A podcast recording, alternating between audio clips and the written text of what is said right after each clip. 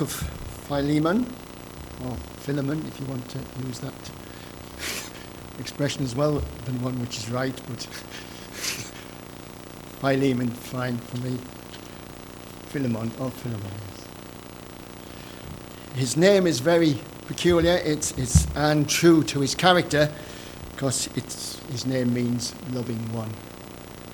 So, Philemon was a loving one, and he demonstrated that in his Christian life.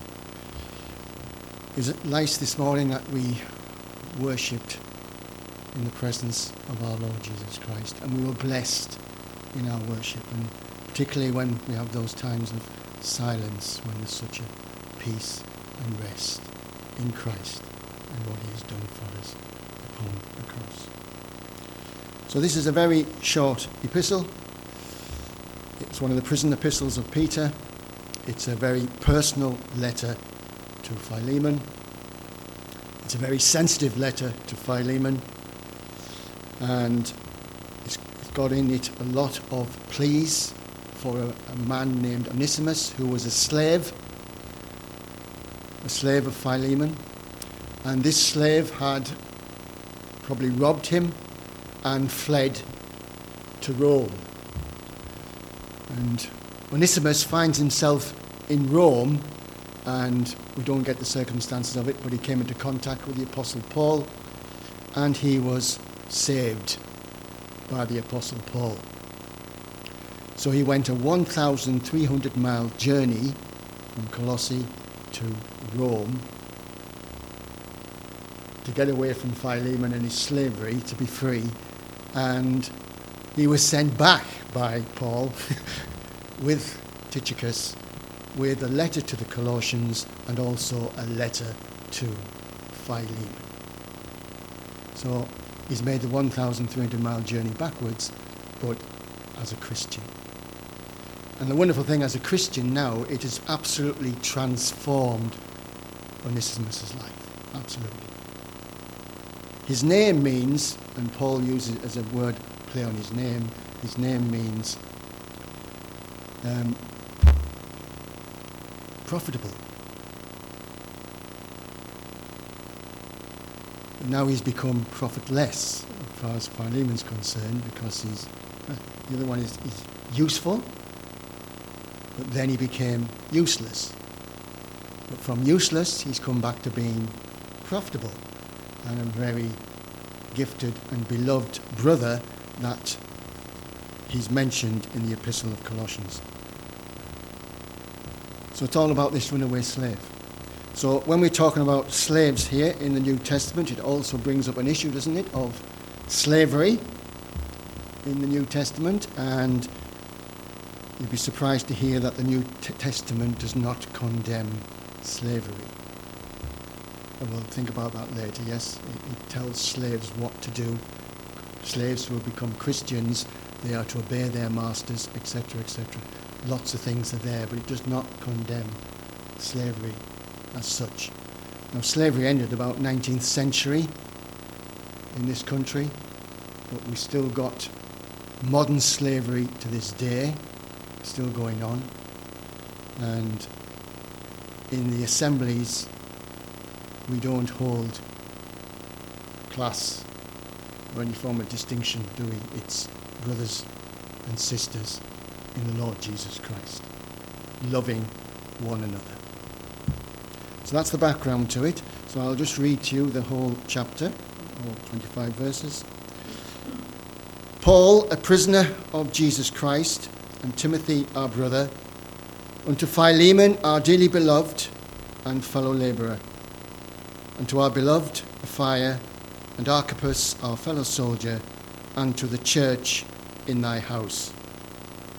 Grace to you, and peace from God our Father and the Lord Jesus Christ. I thank my God, making mention of thee always in my prayers, hearing of thy love and faith which thou hast towards the Lord Jesus and toward all saints. That the communication of thy faith may become effectual by the acknowledging of every good thing which is in you in Christ Jesus.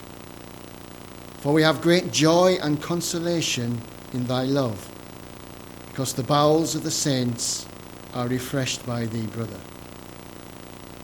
Wherefore, though I might be much bold in Christ to enjoin thee that which is convenient, yet for love's sake I'd rather beseech thee, being such a one as Paul the aged, and now also a prisoner of Jesus Christ. I beseech thee for my son Onesimus, whom I have begotten in my bonds, which in times past was to thee unprofitable, but now profitable to thee and to me. Whom I have sent again, thou therefore receive him that is in mine own bowels, whom I would have retained with me, that in thy stead he might have ministered unto me in the bonds of the gospel. But without thy mind would I do nothing, that thy benefit should not be as were of necessity, but willingly. For perhaps he therefore departed for a season, that thou shouldst receive him for ever. Not now as a servant, but above a servant, a brother beloved, specially to me, and how much more unto thee, both in the flesh and in the Lord. If thou count me therefore a partner, receive him as myself. If he hath wronged thee, or owed thee aught, put that on my account. I, Paul, have written it with my own hand. I will repay it. Albeit, I do not say to thee how thou owest unto me thine own self besides. Yea, brother, let me have joy of thee in the Lord. Refresh my bowels in the Lord. Having confidence in thy obedience, I wrote unto thee, knowing that thou wilt also do more than I say. But withal, prepare me a lodging, for I trust that through your prayers I shall be given unto you. There salute thee, Epaphras, my fellow prisoner in Christ Jesus, Marcus, Aristarchus, Demas, Lucas, my fellow labourers, the grace of our Lord Jesus Christ be with your spirit. Amen. So this epistle has been called the polite letter, and it is polite. It's got a lot of love, it's got a lot of courtesy in it, and that's one of the manifestations of a Christian, isn't it? We should be courteous, we should be loving, we, we should be polite to people. uh, it's, it's just part of what we are.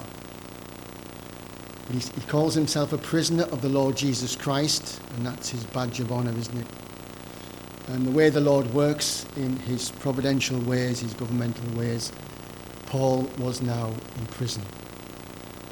But like the benefits from Paul being in prison was that he wrote all those wonderful epistles from the prison. So that was of the Lord, wasn't it? Because then we've got these beautiful epistles that we read, which teaches so many things. And we've got that from Paul in his prison experience. A bit like John on the Isle of Patmos. Yes, he got that wonderful revelation, and that's been revealed to us in the Bible. Wonderful.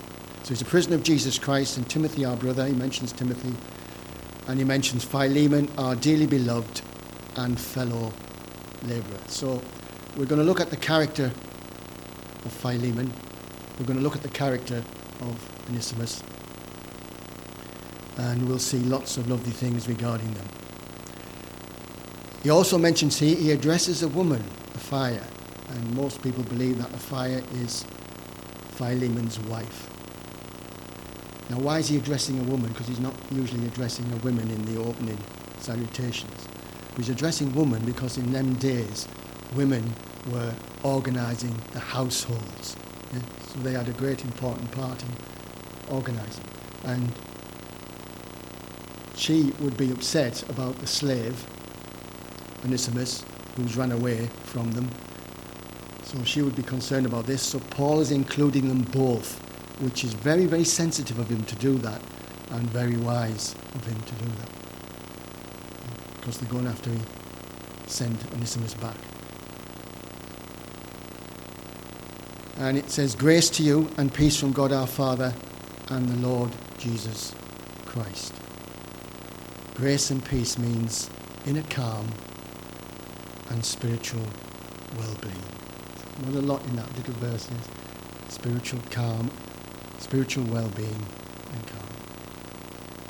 In the NHS these days, uh, all the NHS throughout the country, since, particularly since COVID, we all do now appraisals, which we've been doing for a long time, but they've added to the appraisals now of health and well-being of staff.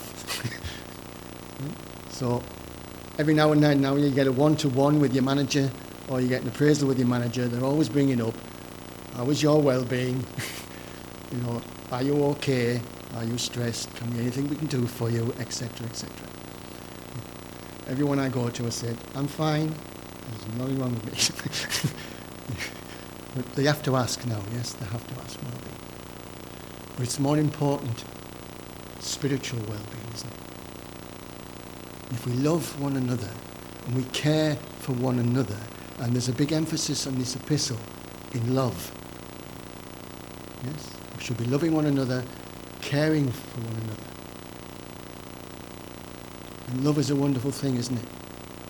It says of Philemon here, hearing of thy love and faith which thou hast toward the Lord Jesus and toward all saints. His love to the Lord Jesus Christ first, because he loved the Lord Jesus Christ so much, his love to all who belonged to the Lord Jesus Christ. Now, I'm sure Philemon and Apphia had the church in their house, which is interesting. We'll talk about that in a minute. The church in their house. Uh, no doubt Philemon may have gone to those services in the house as a slave. Might have took, wouldn't have took part probably because he wasn't a Christian at that point. But I'm sure in the, in the context of slavery, you could have bad masters, you could have good masters. And I'm sure Philemon and Apphia would have been good masters, yes? He'd have been well looked after, Philemon, but he still wanted his freedom. So he left. And I'm sure they would desired the salvation of Onesimus because they were Christians. And they would have been praying for men like Onesimus to be saved. So that's what Christians did in them days. So he says, I thank God, making mention of thee always in my prayers, hearing of thy love and faith which thou hast towards Lord Jesus and toward all saints. So Philemon's faith and Philemon's love is now well known right across to Rome. Yes? So this man has a very good reputation of being a loving man and refreshing the hearts of believers.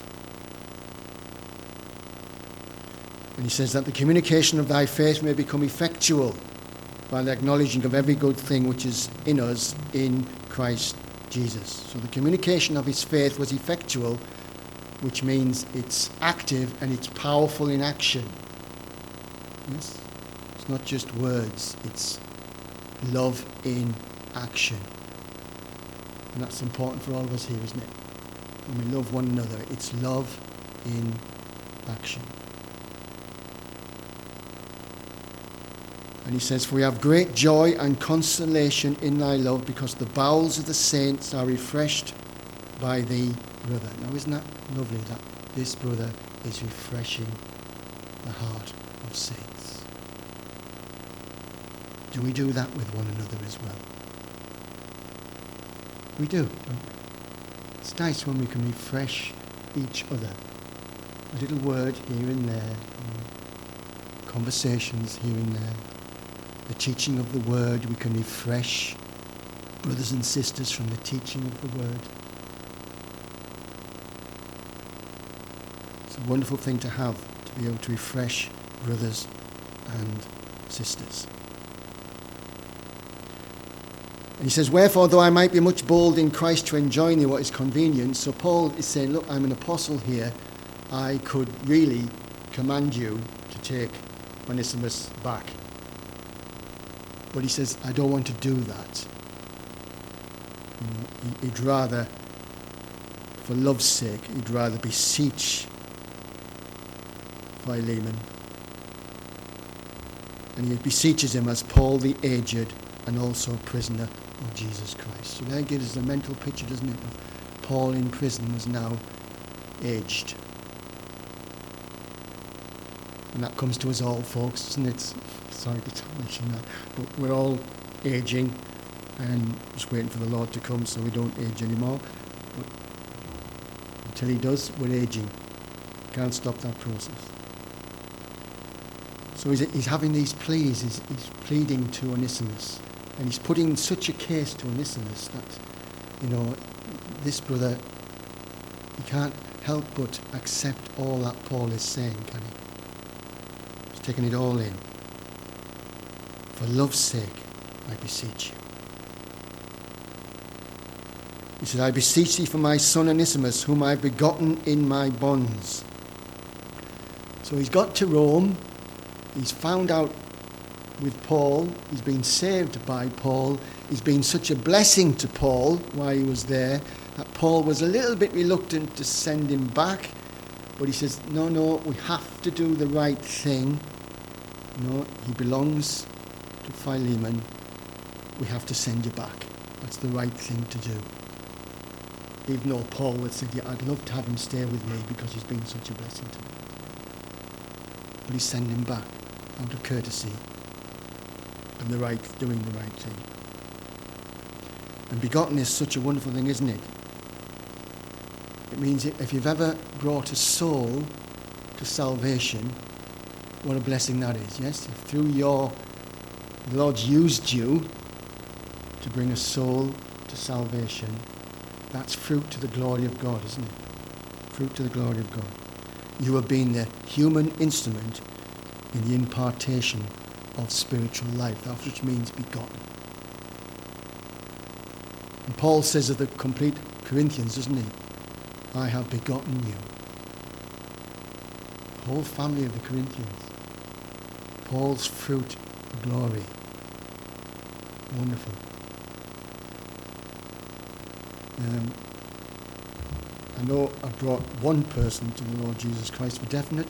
I know that's and one, not much is it, but one soul is in glory because of a testimony made to her. I'm sure others get influenced by what we do at work and everything else. When you think of Paul, he was bringing many sons in the gospel. And he says of Onesimus, in times past he was to thee unprofitable, but now he's profitable to thee and to me. So Onesimus is now profitable. He has a life changing experience because he's now saved. Whom I have sent again, therefore receive them that is in my own bowels. This strange word bowels, isn't it, comes up quite a few times in Philemon.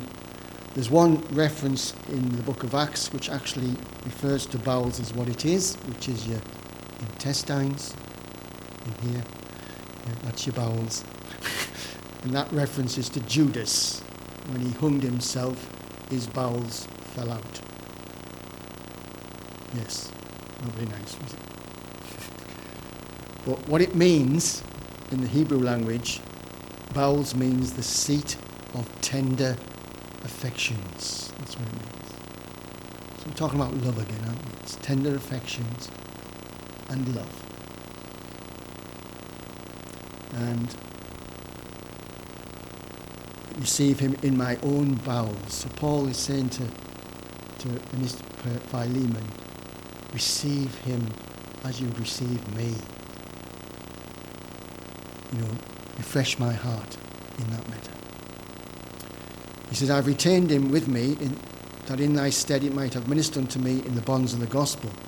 But without thy mind I would do nothing. Thy benefit should not be, as it were, a necessity, but willingly. He didn't want to compel Philemon to do it out of his, you know, putting pressure on him, making him do it.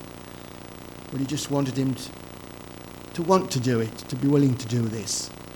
Because Onesimus is such a wonderful brother now. And he says these lovely words, For perhaps he's therefore departed for a season, that thou shouldst receive him forever. And that's a nice expression, isn't it? And that's for eternity, isn't it? Onesimus is in eternity. Not now as a servant, but above a servant. Even though he's a slave, a brother beloved, especially to me, but how much more unto thee, both in the flesh and in the Lord. So he's now profitable in the flesh, which is normal working, and in the Lord as a Christian. He says, If I have wronged thee or ought thee aught, put that on my account. For I have written with my own hand, I will repay it, albeit I do not say to thee, Thou owest unto me even thine own self besides. This is a wonderful expression, this, isn't it? I will repay it. The doctrine of imputation. In Paul's book, there's two accounts one under the name of Onesimus and one under the name of Paul. The one that was for Onesimus, however great his sin was, Paul was saying, oh, or what he's done, transfer that to my account. But he then reminds Philemon that Philemon is actually indebted to Paul because Philemon's been saved by Paul. And he has a great debt towards Paul. So Paul reminds him of that very cleverly, uh, and therefore the debt is cancelled. Which is very clever, isn't it, the way he's done it to bring it all to pass. But it reminds us of our Lord Jesus Christ, doesn't it? When he died on that cross that we've been thinking about this morning the great debt of sin that we have has been placed upon our Lord Jesus Christ. Lord Jesus Christ has lifted our sin forever out of the sight of God. And it's no longer imputed to us. It's a wonderful expression, isn't it, of love. And I was thinking of this thou owest me thine own self besides. How much do we owe to our Lord Jesus Christ for our eternal salvation? As I quoted in prayer this morning, were the whole realm of nature mine, were an offering far too small, love so amazing, so divine, demands my soul, my life, my all. And every time we sing that, it's such a challenging hymn. And you automatically reply to yourself in your own heart and say, I'm nowhere near that. Nowhere near. To what we owe him for all his love and grace to each one of us. So it's a beautiful letter, isn't it? And it's, it's lovely to read of this, of this letter. I'm just going to relate to Colossians chapter 4 because Colossians is very needed here. Remember, there's a letter sent to Colossae. And there was be two letters. One was to Philemon. I think that the letter to Philemon would be a private letter because it's speaking of a private, sensitive matter. So he didn't include that in the Colossae epistle. We have the epistle here for us, so that wouldn't be included. And what he does say in verse 7 of chapter 4 All my state shall Tychicus declare unto you, who is a beloved brother and a faithful minister and a fellow servant in the Lord, whom I have sent unto you for the same purpose that he might know your estate and comfort your hearts, with Onesimus, a faithful and beloved brother, who is one of you. They shall make known unto you all things which are done here. Wonderful, isn't it? The transformation of Onesimus and his life. Wonderful. So this is a private letter gone to Philemon. So Colossae Epistle, uh, Ephesians, the Colossians don't need to know really this about the runaway slave, but the church in Philemon's house, they would have known about it because they probably knew him. So the letter's gone to the church in their house. Now this is very interesting, isn't it? In the early days of the Christian church, it's the, it's the truth of the one body of Christ, Christ the head of the church, and the truth of the one body.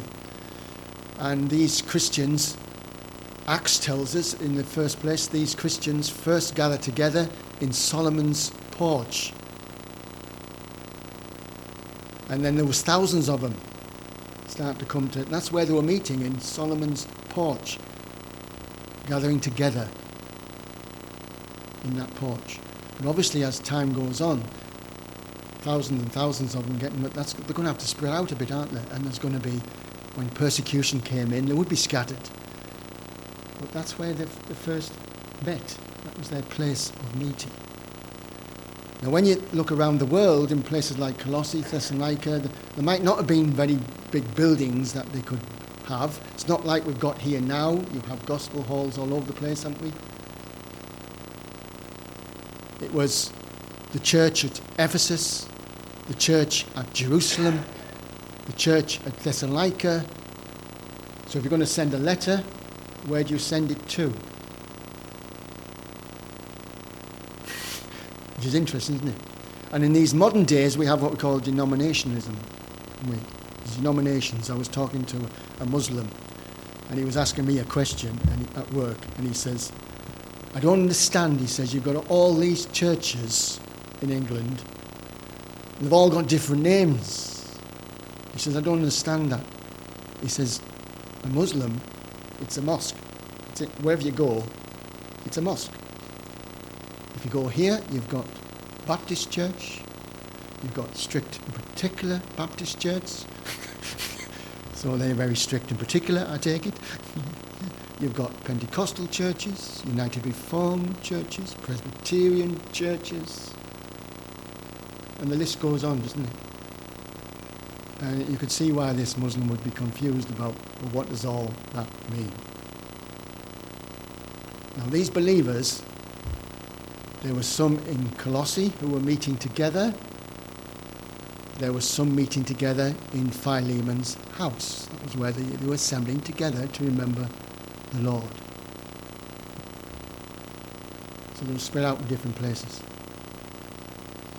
And cities get very big, don't they? So we have here in the area of Gateshead. Do we know how many churches there are in Gateshead? Do we know how, how many assemblies there are in Gateshead? Brethren assemblies? No. no. But what they'll be doing if they are gathering together, uh, faithful to the Lord and the Lord's presence with them, they are maintaining the truth of the one body of Christ. It's a local expression of the one body. So we are a local expression of the one body of Christ. But we're spread out, yes? Same what happened here, they're spread out. It's a wide range. So they'll be meeting in different places. Aquila and Priscilla,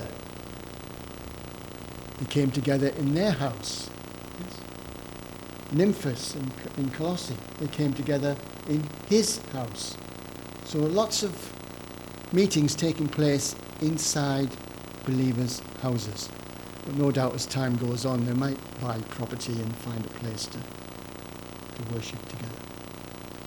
And even today we see it, that people are hiring out different venues, aren't they, to meet the Lord in. Because they haven't got a specific building themselves. So that's that, that thing there. Now we'll come to the, the, the issue of slavery in this book. I'm just thinking again of how much we owe the Lord. We are bought with a price, price of his precious blood. Therefore, how that should impact us. Glorify God in your body.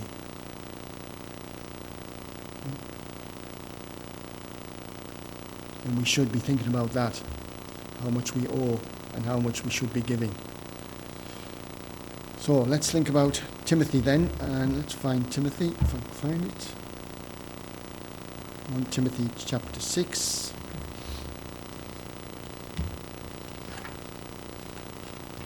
It's all about exhortations, the principle of exhortations to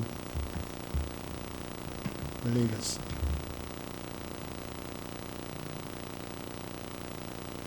So, chapter 6 says, Let many servants as are under the yoke count their own masters worthy of all honour, that the name of God and his doctrine be not blasphemed.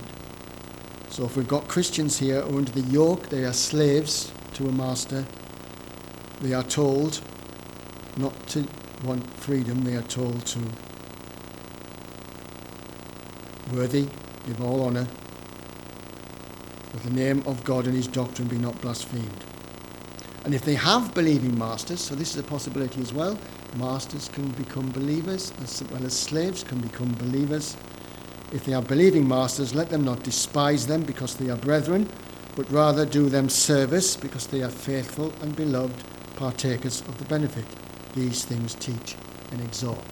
Now we've got these same principles today. We're not slaves today, are we? I know, but slave means a bondman. Yeah? Servants, slaves, the Lord Jesus Christ. Remember, Jesus says, I call you more than that. I call you my friends. So here they are, uh, and they have to do these things that they're being asked to do. Don't despise them because they are brethren, but serve them even more so because they are the Lord's. Yes. So in the current workplace today, we'll all have bosses in the current workplace, don't we? Unless you don't go to work. we have bosses and we're accountable to a particular boss. Uh, and therefore, as Christians, we should do our work to the glory of the Lord Jesus Christ in principle and to serve your boss and what your boss tells you. No talking back to your boss, really, is it? It's just, I want to do this. And I've told you before about, I was, I was the boss once, and I would talk to my colleague, Becky, and I would say, right, Becky, I need you to do this, this, and this for me, yes? And she would just turn around and say, I'm not doing that. She's not a Christian, so that we would expect that from a non-Christian. But from a Christian, you would expect, fine, I'll do my best job on that for you, yes, and present it. So that's what it means. And then there's other ones, isn't there? Ephesians.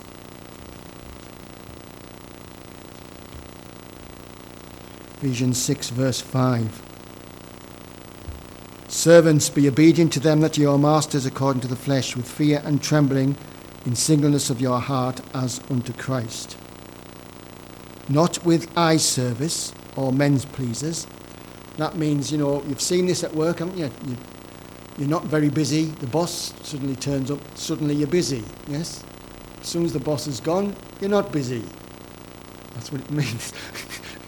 Which a Christian should not be doing. yeah. With eye service as men please, but as servants of Christ, doing the will of God from the heart, with good will, doing service as to the Lord and not to man, knowing that whosoever good anything man doeth, the same shall be received of the Lord whether it be good, or bond, or free.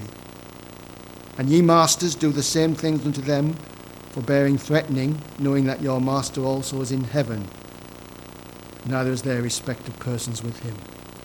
So again, masters who are Christians, they would have the responsibility to treat their servants very well. And that would be expected. And you just want to back it up with Colossians as well.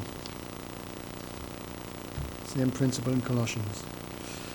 And it's chapter 3, verse 22. Servants, obey in all things your masters according to the flesh, not with eye service as men pleasers, but in singleness of heart, fearing God. And whatsoever ye do, do it heartily to the Lord and not unto men. Knowing that of the Lord ye shall receive the reward of your inheritance, for ye serve the Lord Jesus Christ. So in all those verses, it does not condemn slavery. It tells those who are slaves or those who are masters what their responsibilities are to give glory the Lord Jesus Christ. But the most important thing of this book of Philippians, isn't it, is, is love. Love to one another. Love one another, Jesus said, as I have loved you. That is a very high standard, isn't it? Now we are blessed here in assembly, which has kindness, which has courtesy, which has politeness, which has love for one another. And that's a great blessing, isn't it? That we have that. Be examples. And that all comes from our love to the Lord Jesus Christ first, and then to one another. But how much do we owe the Lord Jesus? Eh? I'm going to end with this 356 in the Believer's Hymn Book.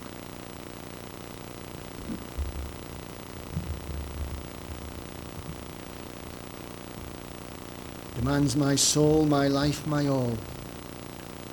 356. When this passing world is done, when has sunk yon glaring sun, when I stand with Christ on high, looking over life's history, then, Lord, shall I fully know, not till then, how much I owe.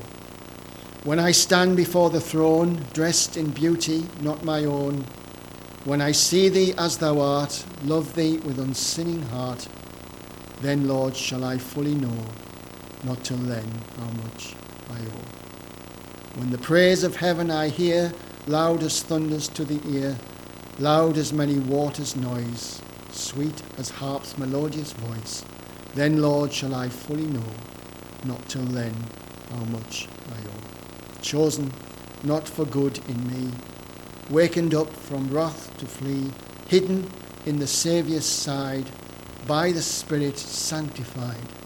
Teach me, Lord, on earth to show, by my love, how much I owe. A loaded question, isn't it? How much do you love the Lord Jesus Christ? An expression the Americans use, isn't it, when they say, I love you, and the expression of the Americans is, I love you more. Don't ever do that in this country. It's pretty nice, isn't it? Let's pray.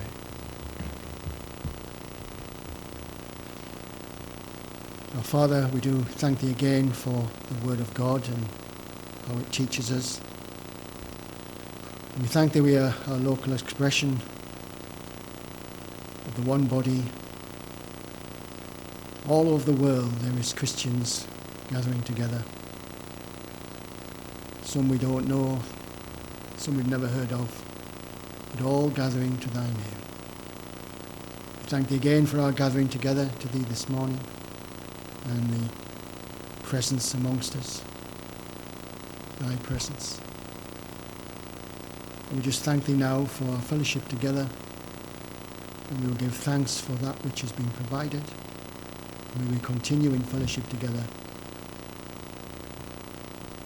And we give thanks for that fellowship. In the precious name of our Lord Jesus. Amen.